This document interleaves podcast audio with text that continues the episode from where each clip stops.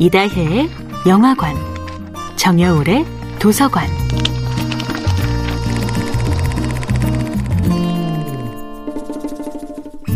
안녕하세요. 여러분과 아름답고 풍요로운 책 이야기를 나누고 있는 작가 정여울입니다. 이번 주에 함께하는 책은 노베르트 엘리아스의 문명화 과정입니다. 랄프 알도 에머스는 이렇게 말하지요.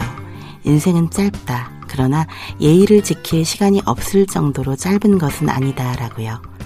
하지만 이렇게 복잡해진 사회에서 예의를 지킨다는 것은 커다란 배려심과 교양을 필요로 하는 일이기도 합니다. 에피소드 하나. 한 청년이 버스 안에서 온라인 게임을 하고 있습니다. 엄청난 데시벨을 자랑하는 기계음이 버스 전체를 시끄럽게 울립니다. 승객들은 얼굴을 찌푸리지요. 하나둘씩 청년을 물끄러미 바라봅니다. 그 정도로 눈치를 주면 소리를 좀 줄여주겠지 하는 간절한 바람을 가득 담아서 말이지요. 하지만 청년은 지금 다른 세계에 있습니다. 우리는 그런 사람들 앞에서 어쩔 수 없이 투명 인간이 됩니다.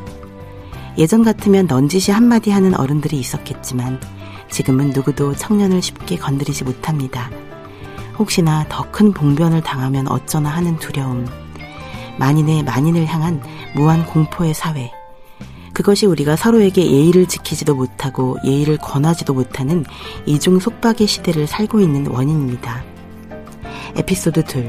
사람들이 흔히 가는 음식점입니다. 그런데 어떤 테이블에서 아이들이 시끄럽게 떠들기 시작합니다.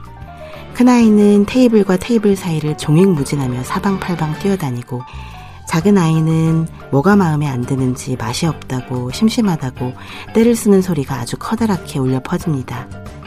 하지만 그 부모가 전혀 노력조차 하지 않고 있는 것을 보자 사람들은 기가 막히기 시작합니다. 조심스럽게 아이가 아니라 부모를 흘겨보는 사람들이 보이기 시작합니다. 그러나 누구도 부모에게 말을 걸지 않습니다. 부모의 침묵과 아무렇지 않음이 사람들의 길을 질리게 합니다. 엘리아스의 문명화 과정은 바로 이런 상황, 서로에게 예의와 에티켓이 필요하게 된 역사적 과정을 탐구합니다.